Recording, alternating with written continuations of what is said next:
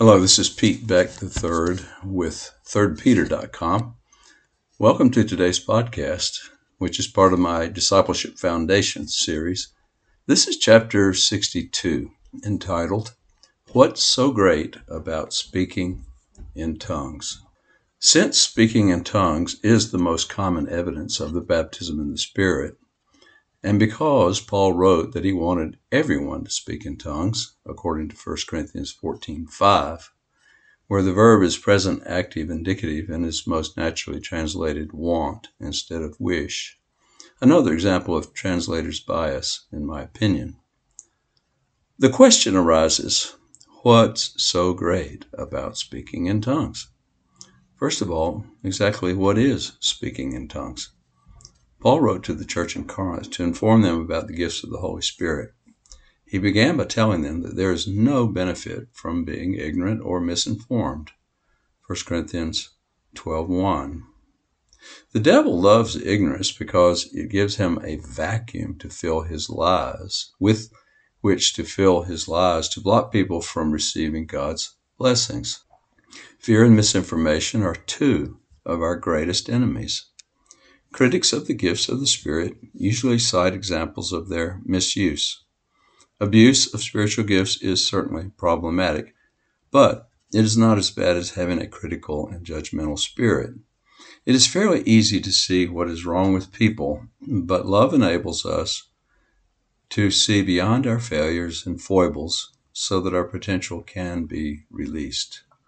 We would never eliminate automobiles because a few people misuse them sometimes causing great harm. Neither should we shut down spiritual gifts to prevent their possible misuse. Solomon, in his wisdom, taught that wherever you have work being accomplished, there will be a certain level of messiness. Proverbs 14:4 says, "Without oxen a stable stays clean, but you need a strong ox for a large harvest." New Living Translation. Graveyards are neat, orderly, and very quiet. Churches are not meant to be. When we assemble, God wants His Spirit to have sway over the congregation. He allows us all to participate, as shown in 1 Corinthians 14:26, which says, "What is the outcome then, brethren, when you assemble? Each one has a psalm, has a teaching, has a revelation, has a tongue, has an interpretation. Let all things be done for edification." And then again in 1 Corinthians 14 31, it reads, For you can all prophesy one by one, so that all may learn and all may be exhorted. And then verses 39 through 40. Therefore, my brethren, desire earnestly to prophesy, and do not forbid to speak in tongues. But all things must be done properly and in an orderly manner. All of those from the New American Standard Bible. Doing church this way is asking for a certain level of messiness as people step out in faith to try to follow the Spirit's leadership. There is a learning curve in becoming adept at using spiritual gifts. If we are not allowed to try, fail, try again, and succeed, we may never grow. People usually fear the unknown. Most people know very little about the gifts of the Spirit in general, and even less about speaking in tongues. That is a primary reason why some people fear, berate, or ignore God's gift. When Jesus cast the legion of demons out of the previously oppressed man, the locals were so scared of the power and authority over demons that Jesus demonstrated. Rather than inviting him into their city to set more people free, they asked him to leave. When it comes to the gifts of the Spirit, out of fear and ignorance, many people choose to have nothing to do with them, thereby cutting themselves off from a blessing. There are many benefits that come from speaking in tongues. Paul mentions them in his first letter to the Corinthians, a church that was notorious for his extraordinary use and misuse of the gifts. Those saints were sometimes out of order and immature in how they operated in them, which Paul corrected, but he never discouraged them from using the gifts. Paul knew that the tremendous benefits coming from the spiritual gifts outweigh the potential hazards. Speaking in tongues has been denigrated by some as the least of the gifts, which is often used as an excuse to ignore and even disparage it. That is most unwise. How can any gift from God be thought to be less than wonderful and essential? Jesus died to provide us with God's grace gifts. We dare not devalue his death and resurrection by spurning what he offers to us in love. We dare not relegate speaking in tongues to any status less than extraordinary, wonderful, and much to be desired. Here are some of the important benefits. Unity is required for any group to cohere and function properly. Without it, things unravel. With it, nothing is impossible. God commands a blessing where there is godly unity among his children. Psalm 133, verses 1 through 3. There is such a thing as ungodly unity, too. In Genesis 11, sinful, rebellious people determined to make a great name for themselves at Babel instead of glorifying and worshiping their Creator God. Recognizing the seriousness of this threat to his benevolent intention for mankind, the Lord confused their languages, which disrupted their unity and stopped their work, which resulted in people scattering throughout the earth into separate language groups. Genesis 11, 6 through 8. Since then, that part of humanity that resists God's authority and rule continues its quest to unify and make itself great apart from God, which is what drives the push toward globalism? In the last days, Scripture indicates that God will allow a final unified effort through, to throw off God's rule and authority under the leadership of a lawless person called the Antichrist, who will delude the world through lying signs and wonders into worshiping, worshiping him and the devil. This spirit has been in the world for a long time providing numerous expressions of the Antichrist spirit in tyrannical, murderous leaders. But it seems that God will allow one more last great example, whom Jesus will destroy, according to 2 Thessalonians 2, verses 3 through 12. This satanically unified world government will be sinful mankind's last stand against the kingdom of God and will precede the second coming of the true ruler and unifier, Jesus, the Messiah, King. At Babel, God temporarily thwarted man's sinful, self glorifying unification efforts. But through Christ, he is building his own unified kingdom, which will crush Satan. Daniel 7 14. On the first New Covenant Pentecost, the Holy Spirit gave Christ's disciples a new heavenly language that all those present understood, even though they were from many different nations and language groups. Speaking in tongues reversed what happened at Babel. The gospel was understood that day by way of a supernatural gift of language that brought unity out of discord, confusion, and rebellion, and people into the king and people into the kingdom of God. Acts 2 5 through 8. Every time a spirit filled believer speaks in tongues, the confusion of Babel is once again undone. God uses speaking in tongues to unify and empower those who are devoted to Him and His kingdom. Speaking in tongues is so important that the devil has resisted its being received and practiced for centuries. That alerts us to the importance of the gift. A language from the Holy Spirit.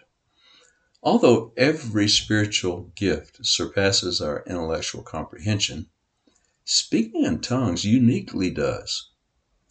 No one knows exactly how a person is healed by faith or how miracles happen. We simply believe and receive, while the Spirit does the heavy lifting. When it comes to speaking in tongues, Paul tells us that the mind is unfruitful, that is, it does not run the show at all. 1 Corinthians 14 14. Brain scans of people praying in tongues show that their frontal lobes associated with speech go quiet. Instead, other areas of the brain are activated which seem to receive understanding and revelation from God more easily. And in my written notes, I give a link so you can read about this. If we have an inherent fear of being out of control, we may throw up a roadblock here. We may hear, fear that we will do something crazy or evil if our minds take a back seat. This is a misunderstanding, however. We do not blank out or lose control in any way when we speak in tongues. When we cede control of our speech to the Holy Spirit, we can take it back whenever we wish.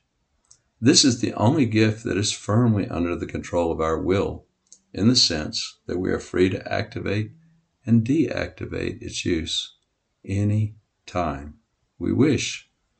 1 Corinthians 14:15 records these words of Paul. He said, "I will pray with the spirit, and I will pray with the mind also. I will sing with the spirit, and I will sing with the mind."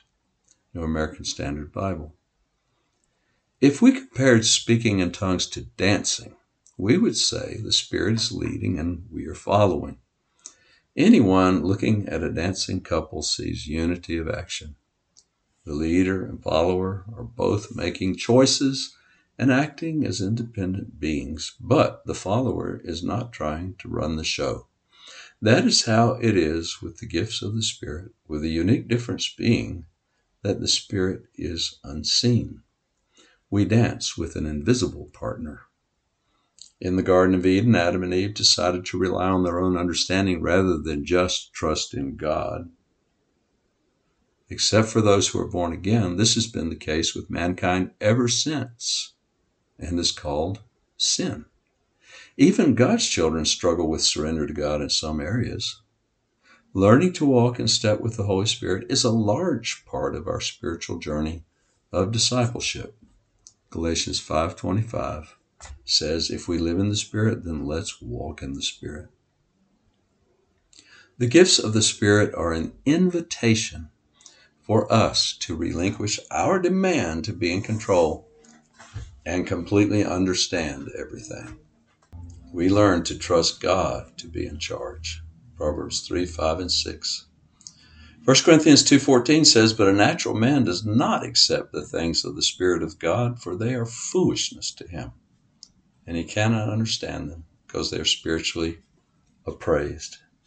New American Standard Bible.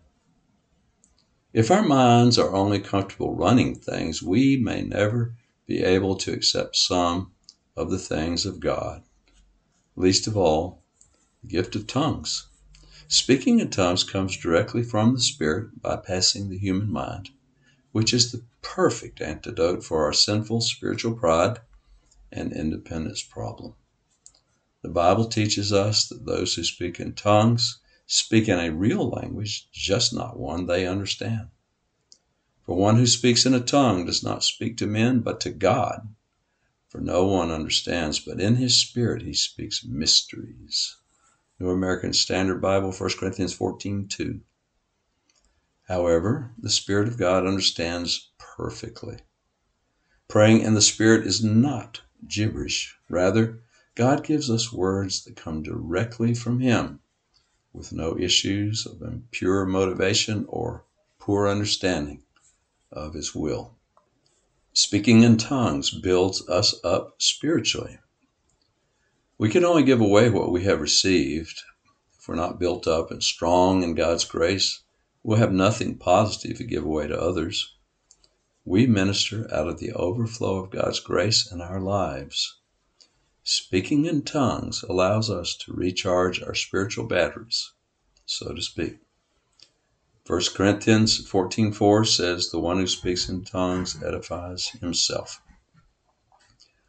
And Jude 1:20 through 21 says, "But you, beloved, building yourselves up in your most holy faith, praying in the Holy Spirit, Keep yourselves in the love of God, waiting anxiously for the mercy of our Lord Jesus Christ to eternal life. According to this verse, speaking in tongues builds our faith and keeps us in God's love. It helps us to abide in Christ. Speaking in tongues helps us to praise God effectively. When we speak in tongues, we can be sure that we only speak words that glorify God and edify us.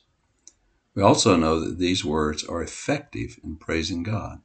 Rather than fear that we may say something wrong in tongues, we should trust God as little children and believe what the scriptures say. 1 Corinthians 14 15 through 17 says, What is the outcome then? I will pray with the Spirit, I will pray with the mind also. I will sing with the Spirit, and I will sing with the mind also. Otherwise, if you bless in the Spirit only, how will the one who fills the place of the ungifted say, the Amen at your giving of thanks, since he does not know what you're saying? For you are giving thanks well enough, but the other person is not. Edified, New American Standard Bible. The main point I want to make here is that when we speak in tongues, we give thanks well.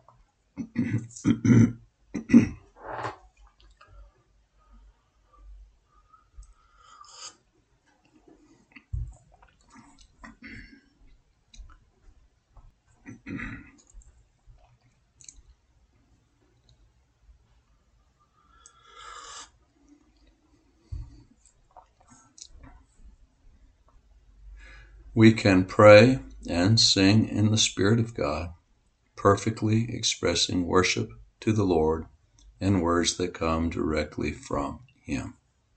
When we pray in tongues, we pray according to God's will.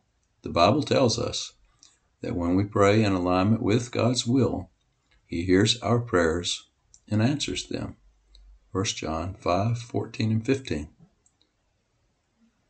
When we are asked to pray for people in situations, we often do not know what God's specific will is. This is when praying in tongues is extremely useful. When we pray in the Spirit, we can be sure that we pray exactly in agreement with God's will, since the words come directly from the Spirit. Romans 8 26 through 27. I have seen the Lord do some amazing things when praying for people in tongues, including physical and emotional healing and deliverance from demonic oppression. What an amazingly important gift. We cannot properly estimate the value of being able to pray in alignment with God's will. Praying in tongues teaches us to trust God. Since praying in the Spirit does not engage the human intellect, it is counterintuitive to those who have trained themselves to depend mainly on the mind. Faith resides in the heart, in the spirit, and not in the intellect. Obeying God by faith requires us to go beyond the limitations of our intellection and comprehension. Our minds are wonderful, but they were never meant to replace dependence upon God's Spirit. Our minds really cannot keep up with the Spirit or fully comprehend faith, but we can choose to come into alignment. Adam and Eve made the choice to jettison God and His wisdom to gain control over their own decisions and know the difference between good and evil for themselves. Faith requires us to take our human understanding off the throne and put God back where He belongs. Proverbs 3 5. Praying in tongues is an exercise in trusting God. It teaches us to rely on the Spirit, listen to His voice, and operate by faith instead of by sight. Praying in tongues opens the door to the other gifts of the Spirit and evangelism. Speaking in tongues could be called a gateway gift because it assists us to learn the ways of the Spirit. When we take the plunge into allowing the Spirit to speak through us by faith, it opens our hearts to letting the Spirit move in and through us in other ways too. I find that when I pray in tongues, God often gives me words of knowledge, visions, prophecies, and other insights into how to minister to people. I liken this to tuning into God's communication frequency, as we formerly did with analog radios. When we turned the tuning dial, the station became clearer as we approached its exact frequency. When we pray in tongues, we open ourselves to God in the Spirit and can hear Him more clearly. All the gifts are essential if we're going to fish for people the way Jesus did. As we read through the Gospels and watch how Jesus interacted with people, we see that most of the time he operated in the gifts of the Spirit. The Spirit was upon him to preach, heal, deliver, and whatever else he saw the Father doing. Luke 4:18. The Spirit will also be upon us to equip and empower us to minister to people. Speaking in tongues helps us to transition from being intellectually driven people to being spirit led followers of Christ and fishers of men. Thank you very much for listening, and God bless you.